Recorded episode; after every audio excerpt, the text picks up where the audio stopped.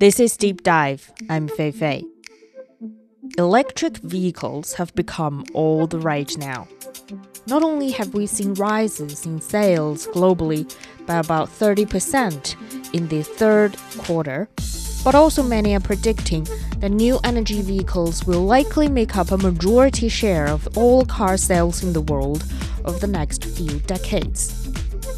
In Dubai, where the UN climate talks are being held, some are also weighing hopes on the transport sector to help us to achieve climate goals, like Michael Walsh with the International Council on Clean Transportation. China is now the world leader by far. Uh, they are producing more and they are selling more new energy vehicles than any other country in the world. Uh, they are ahead of Europe, they're ahead of the United States, and uh, they are leading the global effort to address climate change and air pollution with these new energy vehicles. So it's a very impressive program and one that I hope will be accelerated going forward if we're going to achieve our 1.5 degree C goal. How did China become the world leader in new energy vehicles? As some are still skeptical about battery powered cars, what do Chinese drivers feel about them? And more importantly, have electric cars helped to improve China's environment and cut emissions? For this, I spoke with my colleague Li Yunqi. This episode is brought to you on Friday, December the 8th.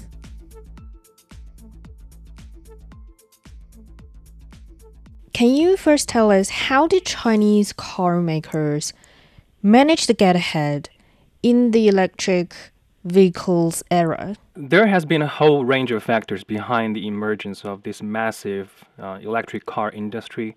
There's over a decade of consistent focus. There's mastering the battery technologies and also the government led investment to boost the charging infrastructure. But I think on top of these very technical factors, there's a very straightforward, big picture.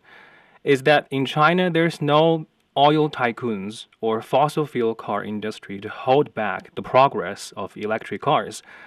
And it's been proven that the traditional oil related industries are very strong uh, resistance force against electric cars. In 2006, there was an American documentary film called uh, Who Killed the Electric Car? And in California, they passed a zero emissions vehicle mandate in the 1990s and encouraged the creation of nearly 5,000 electric cars. But then the government had to reverse the mandate after relentless pressure from the oil industry and automobile manufacturers. And the EVs created at the time were taken back to either be destroyed or donated to museums. And of course, there are technical factors like the limitations of battery technology at the time. But the main reason behind that is that oil companies they had a monopoly on transportation fuel and they didn't want to give this market share to electric cars. And the car makers, they also had very little incentive. Whereas if you look at the situation in China, the major oil companies in China are mostly state owned. And uh, Chinese car makers, they made very little progress in the internal combustion engines. And that actually kind of came in as a blessing in disguise and that made it easier for the Chinese car makers to bid farewell to the traditional car technologies and to embrace the electrification technology in the EV era. But of course, this is a, a big picture, and apart from this, there's a whole range of other factors like the consistent focus of investment and mastering key battery technologies. And that's also very interesting because, you know, the bigger picture just offered us sort of tell us that China had a leg up in terms of developing the technologies and industries involving electric vehicles. But then I'm also curious why did China start to push the development in the EV in the first place? We are only hearing about how strong Chinese electric vehicles has become in the recent years. But actually the beginning of Chinese EVs can trace back to the 1990s. In 1992, there was a very notable Chinese scientist, Qian Xuesen, who wrote a letter to Zou Jiahua, uh, the vice premier of the State Council at the time, about the importance of, and feasibility of China's auto industry to skip over fossil fuels and to jump right into battery technologies, so to reduce the impact on the environment as well as the dependence on oil. In 2001, the State Council launched an initiative to kick off research and pilot programs for electric cars. And that project had summed up three key objectives for China to develop electric vehicle technologies. So, energy security, reducing pollution, and industrial development. Then they start to have a blueprint. But I'm really curious about the actual steps that's been taken by not only the Chinese government, but also um, the car makers themselves. What were exactly their steps have been taken so that they can take this industry ahead of others in the world? Following that initiative in 2001, uh, the focus had been on research and pilot programs. And actually, these pilot programs also took part in the 2008 Beijing Olympics. The city had deployed um, electric buses to help athletes and delegates transit between venues and some of the key areas inside the Olympic Park was able to achieve zero emission with electric buses and uh, some other technologies. And then 2009 saw the beginning of a 13 year long subsidies for electric cars. Uh, first starting with public transport and in that same year, and then in the next year moving along to passenger cars. During this time span of 13 years, the subsidies had undergone numerous revisions to be more specific and targeting on innovative companies by adding detailed criteria on mileage, battery capacity, and density. And then in 2017, the subsidy started to phase out. Basically, the logic behind the subsidy program is that government wanted to incentivize for companies to develop EV technology, but at the same time, the government also doesn't want the car makers to be over dependent on subsidies.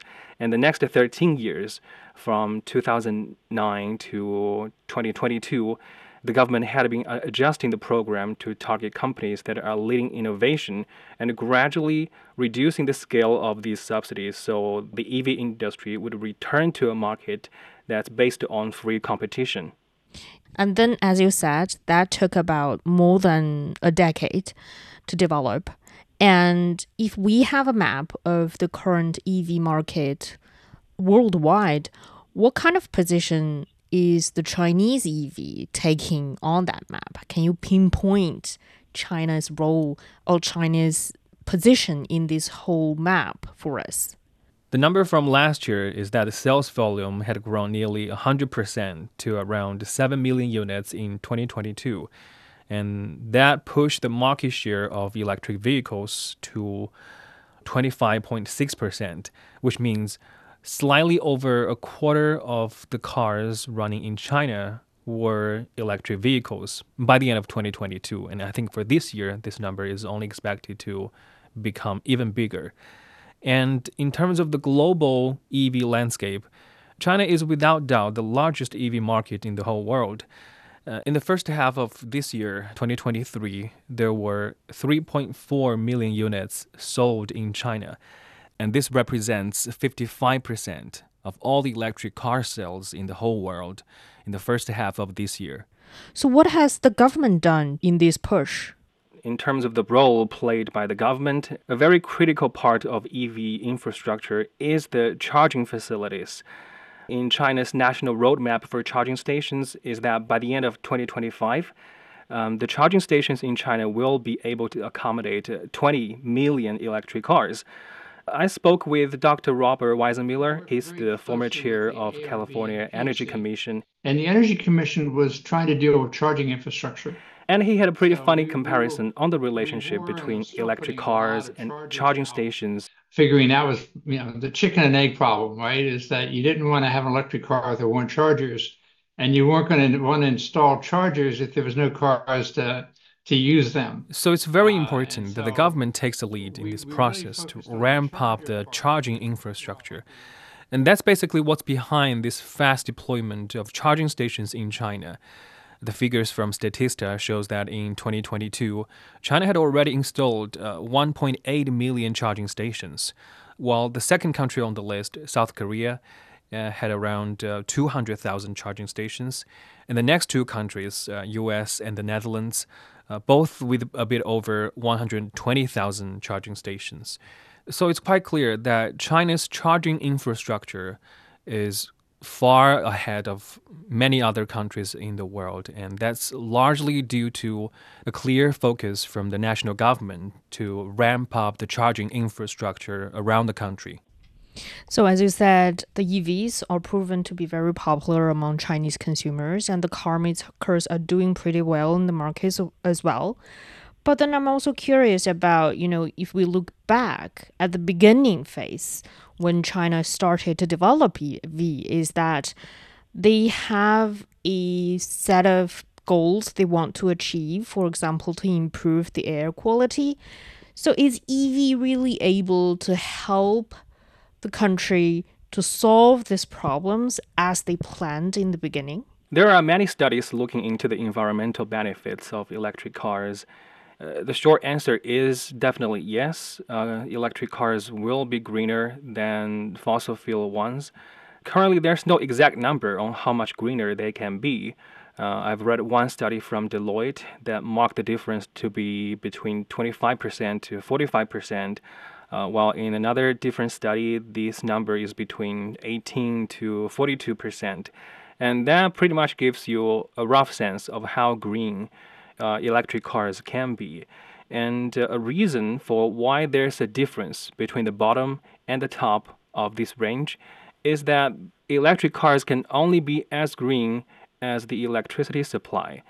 In regions that are still heavily reliant on coal-fired power plants, the environmental benefits of EVs will be much lower than they're supposed to be.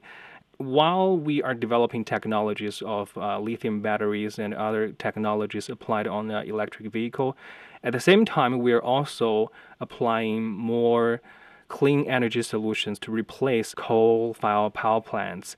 Uh, like uh, solar panels, wind turbines, and other clean solutions. Uh, I've spoken with Marcus Elsässer. He's the organizer of the world's largest solar panel exhibition. And basically, he says the solar panels have been so cheap and they're installing so fast. It took almost two decades for the entire world to reach one gigawatt of solar power capacity.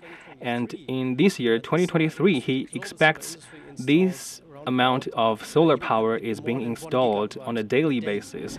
And one gigawatt is uh, it's about uh, the size of a nuclear power plant, um, of, a, of, a, huge coal-fired power plant. They and in the foreseeable future, the renewable energies will keep um, replacing um, so coal-fired power plants. In the next uh, four to five years, we'll probably see around about 90% of the additional capacity being added, electricity capacity being added, will come from renewables. 90%.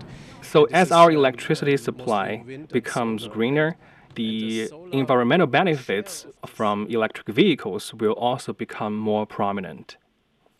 Then I have to turn my lens to Dubai for this question is that right now at the COP28 meetings uh, taking place in Dubai, a lot of experts and delegates there have expressed their concerns when it comes to you know how to mitigate climate change is that they're worried that the world is doing too little and too slow to really reach our goals in cutting um, carbon emissions, for example, or mitigating the climate change as a whole. So, what do you think EVs can play in these global efforts? and how can we push forward in the future? So basically, EVs are meant to replace um, the traditional fossil fuel cars. And based on the emissions data from 2018, transport accounts for around one fifth and 21% to be exact of global carbon emissions. So that's quite a large chunk of the carbon emissions that we produce every year. And among this mix of uh, transport emissions, road travel accounts for the largest, three quarters, and that includes cars, uh, buses, these passenger vehicles. and uh, also trucks that are carrying freight. And since the entire transport sector accounts for 21% of total emissions, and road transport accounts for three quarters of transport emissions, so we can safely estimate that the passenger cars and buses that we ride on a daily basis, that accounts for 15% of total carbon emissions. So by transitioning from the traditional fossil fuel cars to uh, the electric ones, we will be able to solve uh, around 15% of the problem that we have at the moment. And is everybody able to achieve that goal? What is the key here if we want to achieve that goal? I think one way to look at this is there needs to be more cooperation between companies, between governments to expedite this process. Currently, on the company's level, it's looking pretty great. Uh, Volkswagen, uh, the world's second largest auto group, earlier this year they announced to invest $700 million to acquire 5% stake in Xiaopeng, a Chinese uh, electric car manufacturer. And this is not only an example of traditional car makers cooperating uh, with emerging electric ones, but also an international collaboration between China, an emerging car market, and Germany, a traditional automobile power. I spoke with Zhang Hong with the China Automobile Dealers Association, and he says this kind of international cross-border collaboration is actually very common in the business world. Uh, many Chinese EV brands have chosen to establish their R&D departments overseas, like uh, Xiaopeng's autonomous driving in the Silicon Valley, and the Great Wall Motor, another major EV brand in China, uh, had the entire R&D department uh, located in the south of Germany. And that's the same case for many other brands like NIO and BYD.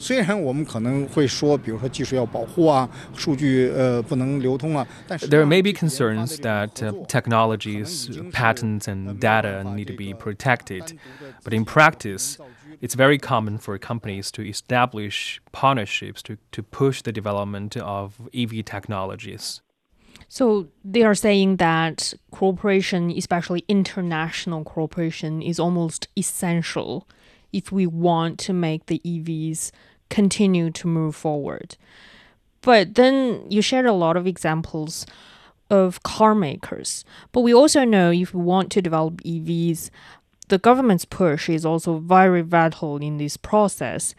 And when it turns to the governments themselves, is every government on board with this idea? That's actually the second half of the story. On the company's level, it's looking pretty promising, but at the moment, there hasn't been enough collaboration on the government's level. There is a consensus to phase out fossil fuel cars for sure, but there's not so much sense of cooperation between governments, more of competition. Uh, earlier this year, in March 2023, uh, the European Union proposed the Net Zero Industry Act, which aims to meet 40% of European Union's needs for net zero technologies with EU manufacturing capacity by 2030. And these technologies, they had explicitly include battery technologies. And for battery, the aim is that nearly 90% of EU's annual battery demand to be met by EU battery manufacturers. So 90% need to be manufactured within the border or within the member countries of EU. And outside EU, there's also the Inflation Reduction Act in the United States, um, the, the National Production Linked Incentive in India, and in some emerging markets and developing economies, like in Indonesia, they also introduced policies to invest in battery manufacturing Ethiopia is offering tax exemptions for locally assembled EVs to attract investment. There's quite a clear focus of competition to boost the country's domestic manufacturing capability. Perhaps the good news is that at least the car makers are already on the move across the borders you know, to accelerate the development of electric cars. As new energy vehicles contribute to our efforts in combating climate change, other sectors within the transportation industry are also exploring ways of going green. Ships and airplanes are researching potential power alternatives, other than oil.